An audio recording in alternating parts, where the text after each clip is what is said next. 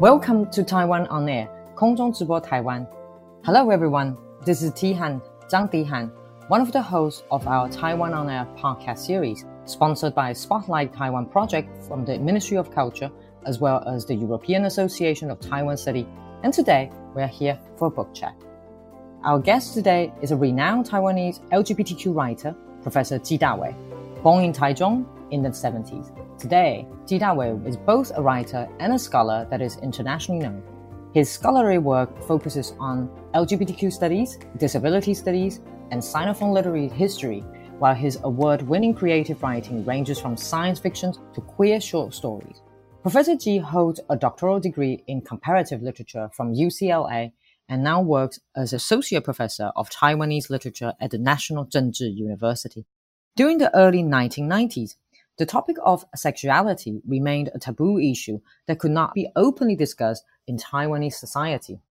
At the beginning of his writer's career, Chi saw the necessity to challenge this taboo culture and explore the concept of sexuality and physical desires. Therefore, in his debut short story collections, Queer Senses, A Story Cycle of Sexuality, 感官世界, Ji Dawei used bold language to reinterpret fairy tales and explore homosocialism, homosexuality, and social morality for LGBTQ perspective. His first sci-fi novel, Membrane, Mo, published in 1995, is now widely considered a classic of queer speculative fictions in Sinophone literature. Ji Dawei weaves a dystopian trope into a sensitive portrait of a queer woman's quest for self-understanding. This renowned work was later translated both into French and English and even Japanese for the international readers and is widely adopted as required reading in program of Taiwan literary studies. As a scholar, Ji also contributes to many important academic publications. His recent work, A Queer Invention in Taiwan, A History of Tongzhi Literature has in many ways defined a new paradigm for Taiwanese literature after the 1950s.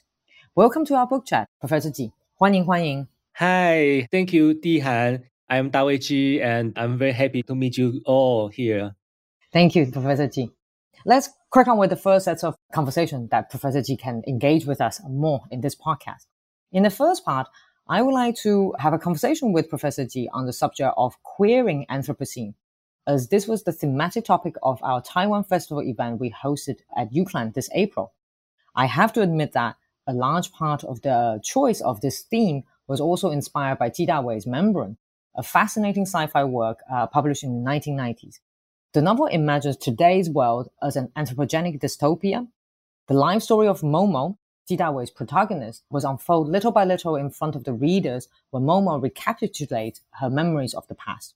Through Momo's lens, readers discover not only her biological sex transition, but also her transformation into a cyborg body. Ji Dawei's stories brilliantly opens up the liberating possibility of inventing new forms of kinship and sexual identities it enables us to see the intersections of human and machine. With this story plot in mind, the first questions I want to ask Ji Dawei is that given that we know it is a tradition for sci-fi novel to choose a dystopian world or large-scale environmental or humanitarian crisis as backdrop, what is the main driver for you to choose anthropogenic global warming as your setting? Although we understand that climate change and global warming began to be widely discussed in the political domain in the late 80s and early 90s. At that time, eco-criticism or eco-literature had not received as much attention as it has today. So why do you want to incorporate these features as the setting of your novel? Okay, thank you. May I confess something personal? Of course, of course. I have been with my partner for a long while, and I first met him when I was in college. In the 90s, he was a graduate student uh, working on the crisis on the ozone layers. And uh, I knew nothing about the climate crisis at that time, but he talked about the issue a lot. Therefore, I got inspired. And uh, he told me that, for instance, air condition was disastrous to the planet and how we should protect the ozone layer. We are still together, but even now, he enjoys air conditioning. And uh, we often find how cold the air conditioning he prefers it to be colder. So we see that uh, he's very contradictory. Uh, but uh, thanks to him, so I was determined to write something about the climate change in the 90s. I see. It's very funny because you said that his study of ozone layer and uh, influenced you to talk about climate change. But yeah, you said that in practice, in life, you guys don't engage that much about the global warming issue at that time. It's also true that all of us feel that the planet gets warmer and warmer. It's so warm in the new century, much more than it used to be. So I think that uh, it's sad. Okay. So taking on this climate change and anthropogenic sort of global warming sort of problems a bit further, one thing that we did discuss because I have used your text for my teaching this year. Mm, thank you. And we have quite uh, not necessarily a heated debate, but like uh, inviting students to share their view. And then I think there is one share thought is quite interesting. It's re- also related a, a little bit tangentially about this climate change issue. So there's a female student in my class. She raised her moral objections to the novel's description, which suggests that all convicts, uh, as you describe in the novel, they were left on the resources land to burn and meet their fate.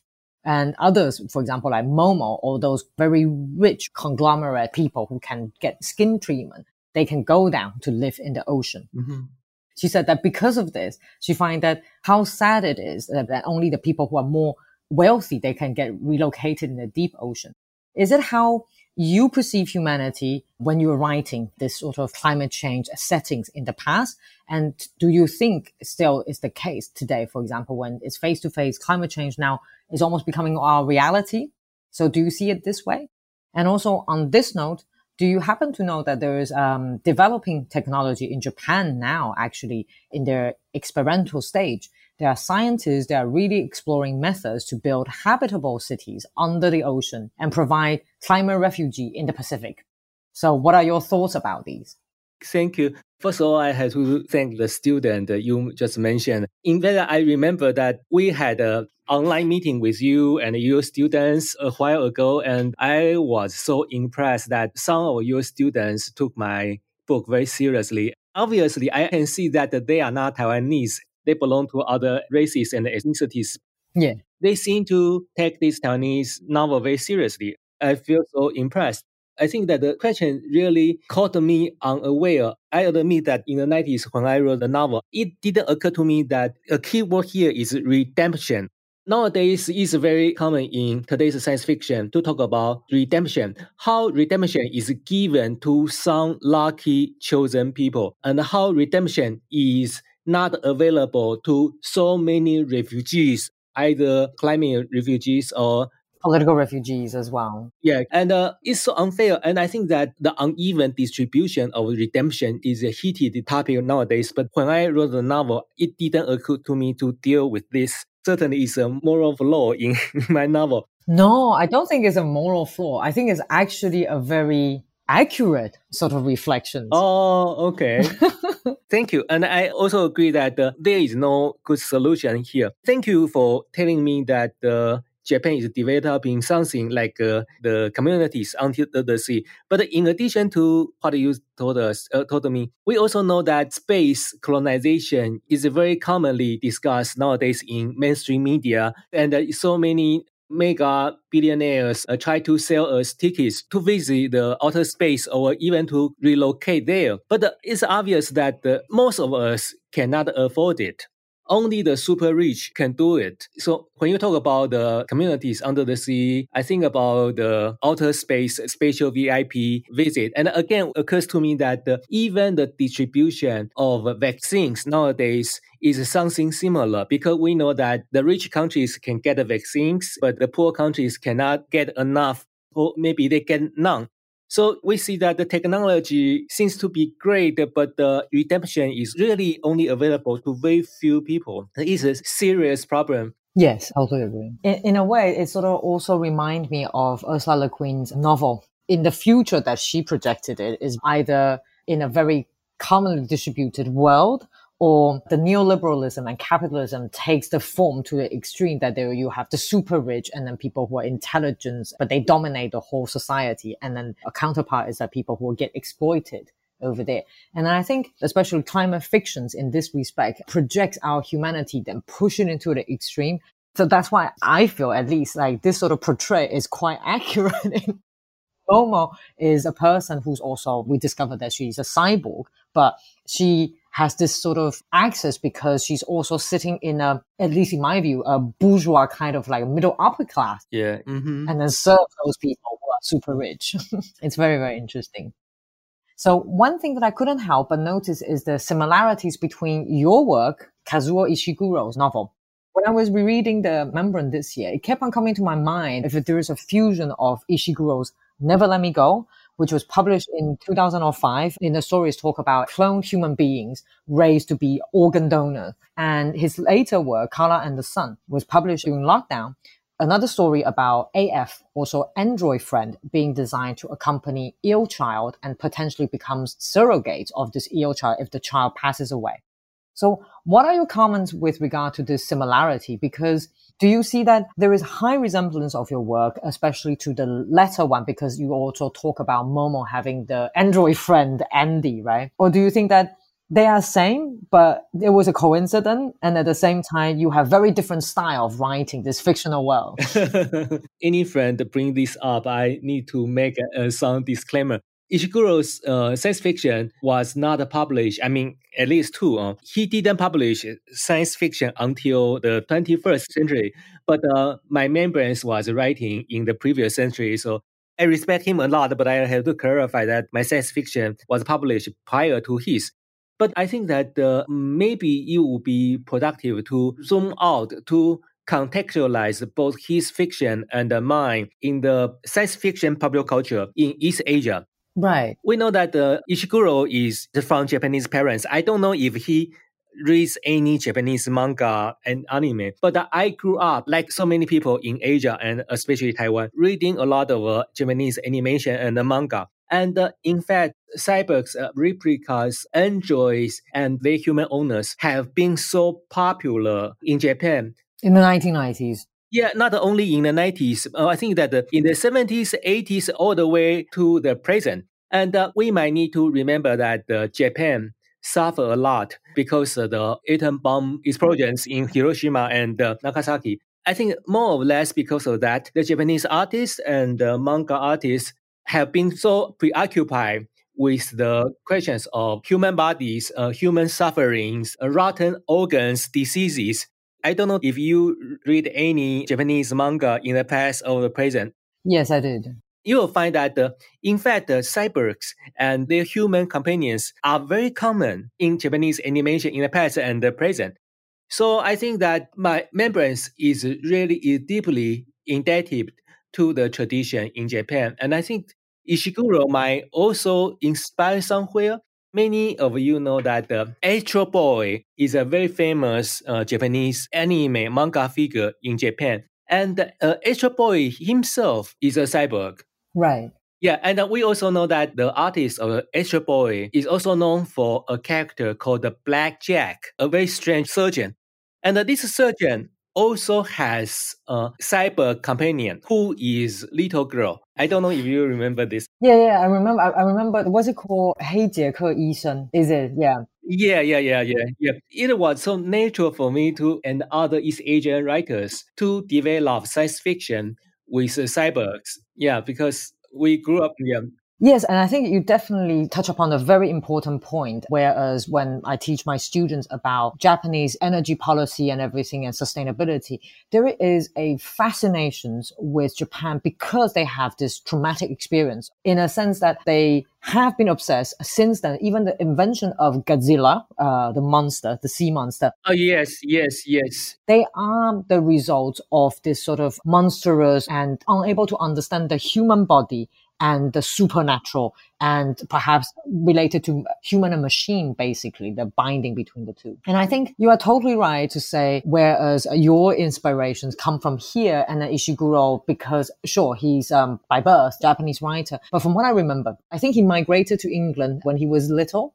Yeah, yeah. So he might have some sort of insight of Japanese culture, but not necessarily as when you are writing it, you are writing it in a way that in alignment with Japanese sort of manga anime. But you are right because in his work, for example, Klara and the Sun is more popular sort of science fictions in the 21st century and speculative fiction sort of nature.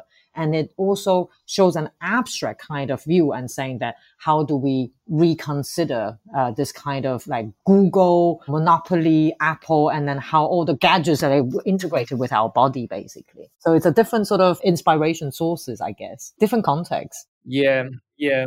It's true, and uh, we know that uh, Ishiguro basically his career is in in the UK too is so famous and also so infamous uh, for all the technical innovations. I think that the, the founder of Virgin also visited outer space several years ago, right? And I also remember that uh, when I wrote the membranes, I was inspired by a news report from the UK about a lamb called Dolly the dolly was artificially made but not born. So the UK is really responsible for a lot of uh, controversial innovations. There's one little thing that I want to end this section is uh, about the topic of gender fluidity and human machine relations. Yeah, yeah, yeah. From what I see, that you have more exhibitions of this part, more complex than Ishiguro's. What are your thoughts? Okay, thank you for noticing this when I wrote the membranes, I was also inspired and motivated by the social movements in Taiwan then, including the LGBT movements and the feminist movements and so on. And uh, I have to say that the inspiration from the social movements made my writing very different from the Japanese anime and uh, the pop science fiction from Japan because the social movements including the gender social movements, made me sensitive to the, the so-called normal standards of gender, sexuality, and so on. However, such gender norms have been basically fixed, rigid in Japanese science fiction and animation. So we find that uh, in Japanese science fiction, the girls are always girls. Okay, whether they are human or android, they are basically always feminine. The robots in Japanese animation if they are male, they are always standardly male. Although we know that the transgender transformation occurs from time to time in Japanese popular culture, but basically the gender norms are mostly very fixed in Japanese tradition. But uh, I was enlightened by many uh, pioneering LGBT activists and feminine activists. So when I started to write the membranes, I was determined to portray the characters whose genders and uh, sexualities were not fixed but fluid. So I think that the uh, really admit that motivation and the inspiration the social movements in the in the 1990s Taiwan taught me. I think it's very cool. Like you have perceived this to come in 20 uh, years before. Like all my students, the younger people, the generations in England, gender fluidity is a very common sort of things today. And then whereas in 1990s, you have foreseen the society as turning into a, that direction, actually. I really have to admit that uh, many of my cool friends and the teachers at that time taught me a lot. When we watch science fiction movies from Hollywood or, or when we read science fiction novels all over the world, we often find the, the central figure of a girl a girl who, whether she is human or a cyber, she is always extremely feminine, extremely sexy, sexualized, eroticized, and uh, always waiting for guys, for heroes who save her. Or penetrate her. A lot is really repetition and it is so tiresome. When I wrote the membranes in the 90s, I was already fed up with this repetition. And, but nowadays, we see that such repetition is even more common across like a Netflix. Basically, we are watching uh, the science fiction version of the Barbie doll. So the gender norms are still very much fixed, not a challenge nowadays. You have explained what motivated you to write sci-fi earlier, but these days, a new genre called speculative fiction has emerged, and many scholars they have placed your work actually in this genre. In your own eyes, do you see it more as a sci-fi novel or do you think that the category of speculative fiction fits better? Following these kind of ideas, would you say that Membrane also qualify as a queer speculative eco literature? And what is your view on marrying the gender theme to eco literature? Do you think it is simply a, a trendy thing, or do you think there is a good potential? Thank you for your, your very thoughtful, well prepared questions. Yes, uh, it's fair to say that the speculative literature and speculative fiction is also on the rise. But um, I think many uh, writers, as well as reviewers and scholars, also find that uh, actually we can also see, observe a lot of overlapping between science fiction and the speculative fiction. I think for the time being, we can say that the science fiction is usually more about what is impossible, what is really out of reach from our status quo. And speculative fiction is usually critical of our status quo. For instance, uh, space travels are not yet widely available to us. So space uh, travels usually belong to the realm of science fiction.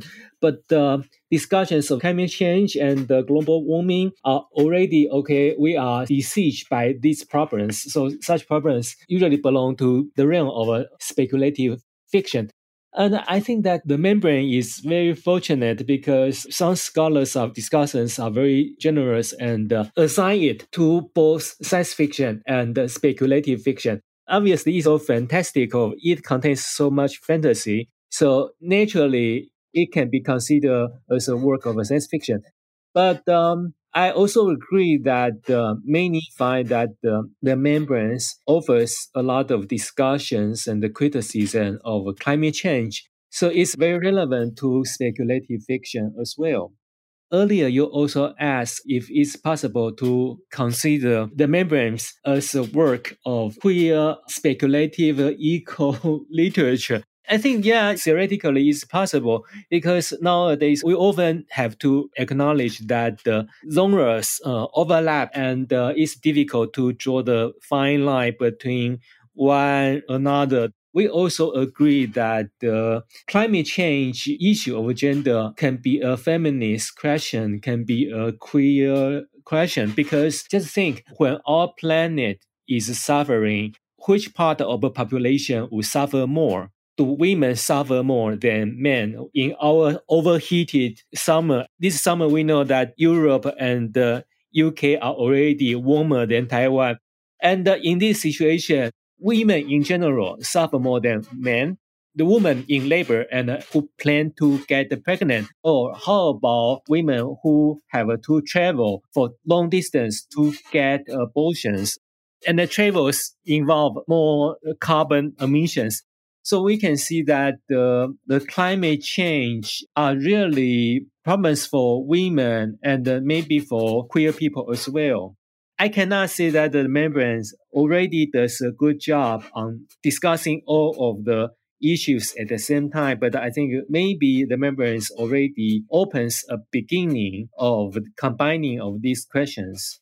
Definitely. I think what you said is right. Like, we don't necessarily need to see queer uh, speculative eco literature as a impact, but more like a theoretical questioning whether, for example, for gay populations, for women populations, or even like use it as a theoretical adaptation to say, well, what about other minority people like suffering from climate change and then its impact and then use it as a question to challenge that kind of genre i think is very very interesting. And then that's where your work that comes in in the 90s that can offer foresight basically i think is very very interesting.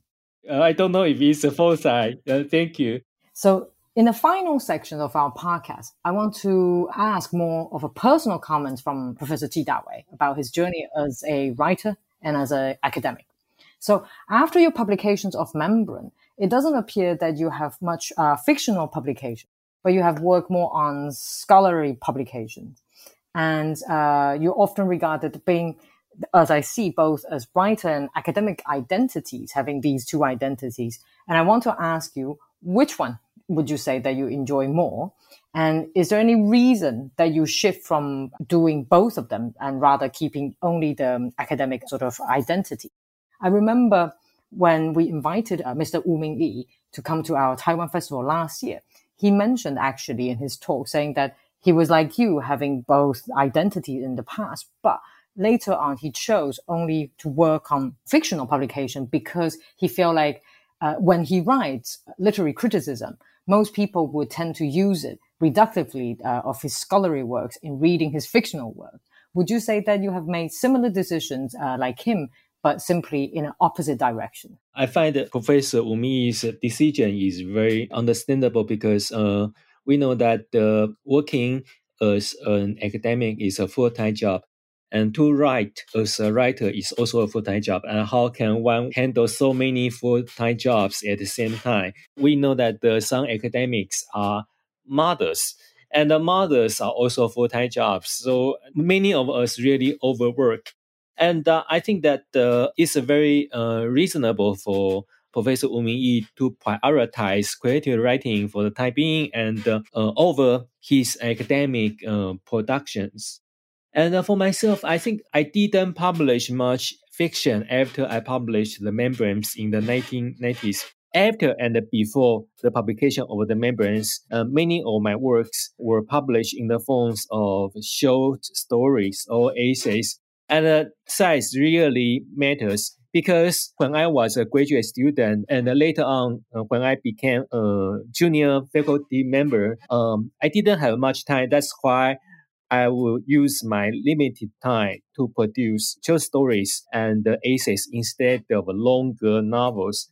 I'm much older now, and uh, I know that very soon, maybe in less than 20 years, I will be retiring. And um, I am wondering what I will want to do when I am retiring. Would I prefer to write fiction or would I prefer to write another monograph? So I think that the, the question is really depends on the person's life stage or age and, certainly many preferences. But uh, I think that the, the preferences really have a lot to do with the life stages and the age differences. In Taiwan, many professionals prefer to turn to fiction writing when they are retired. It's the case with politicians, lawyers, doctors, and uh, uh, literature scholars. When they are retiring or when they are retired, they don't want to publish anything in their profession anymore they only want literature. So maybe this will happen to me when I am retiring. Mm-hmm. It's uh, nice of you to ask which one is more enjoyable. I am very lucky because I enjoy both creative writing and academic writing. We know that uh, to do something with one's full attention is really a blessing. So I enjoy both of them. But uh, I I really need to choose it's difficult to do both of them in one period of time. So I will try to seek the balance of the two in the near future. Thank you. No, because I think as many writers that I have conversation with, they often have really, really like sort of powerful emotional sort of, they, they felt missing that kind of creativity process. I thought you might miss uh, the process, but I suppose academic writing is also quite challenging and then can show your creativity inside as well. I think this applies to you as well as literature scholars. We need a lot of uh, literary um, imagination when we write papers. If we don't, we will suffer a lot in the process of writing papers. So the final question that I have for Professor Ji is that we know that uh, you are in Zhengzhi University and you supervise quite many postgraduate students, and some of them are also burgeoning sci-fi novelists in Taiwan, like um, Miss uh, Lin Xinghui, who you recommended greatly, and then to participate at our Taiwan Festival this year. Yeah, yeah, yeah. I want to know what do you see in Taiwan's uh, next generations of sci-fi writing, and as their mentor or source of inspiration, how do you guide them or nurture them in your capacity when they are under your supervision? it's great to mention Lin Xinghui. Lin Xinghui is one of the rising star among younger writers in Taiwan, not only in science fiction, but also in fiction writing in general. Uh, but I, I have to do some minor correction. It's true that uh, many of my students uh, happen to be writers on themselves, but uh, they do that not because of my supervision or because of my colleagues' supervision, but because many students really work on their own. They are motivated by themselves. I think several things are uh, very obvious among the young writers. The first one is that uh, um, they really pay attention to a lot of details of Taiwanese uh, history or in general, the Taiwanese legacy. And uh, they do a lot of hard work so that they would accommodate sufficient or even overwhelming details and uh, insights from the legacy of Taiwan. And I would have to say that uh, regarding this, they might be more hardworking than me and the writers of my age. Writers of my previous generation when they were young, they were often known for depiction of their fantasies of experiences abroad. It's very different now. Younger writers today really pay attention to the local, to what's happening now, what what's happening here in Taiwan, and I really admire their uh, devotion. The second characteristic is also very related to the first one. As writers, they really need to talk about politics and uh, to talk about uh, what is being political. And uh, they will find it's absurd if somebody says that uh, politics is not relevant to literature or arts.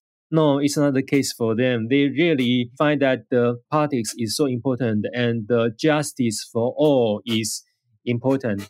Many of them would engage themselves with justice for Aboriginal people in Taiwan, even if they are not from uh, Aboriginal backgrounds we also know that the uh, young writers pay a lot of attention to new immigrants who are new to Taiwan or immigrant workers. Their literature is also practicing some kind of sociology because we know that the marginalized population are discussed in sociology. Young writers I know in Taiwan are very admirable. Mm-hmm. So you think that basically their work, the sci-fi writing in the future, will also incorporate that kind of sociological phenomenon quite a lot.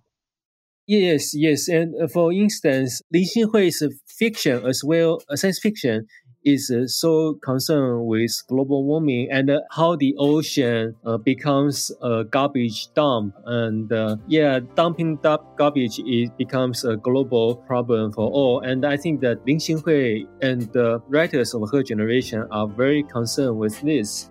Thank you uh, very much uh, for Professor Ji Dawei of this wonderful and fruitful discussion today. I was so delighted this year that we have the uh, occasion to meet you. We do hope that one day we'll be able to invite you again to the UK for physical attendance. yes, yes, yes, yes. Certainly. Thank you. Thank you so much. Thank you. Take care. Bye bye. Bye bye.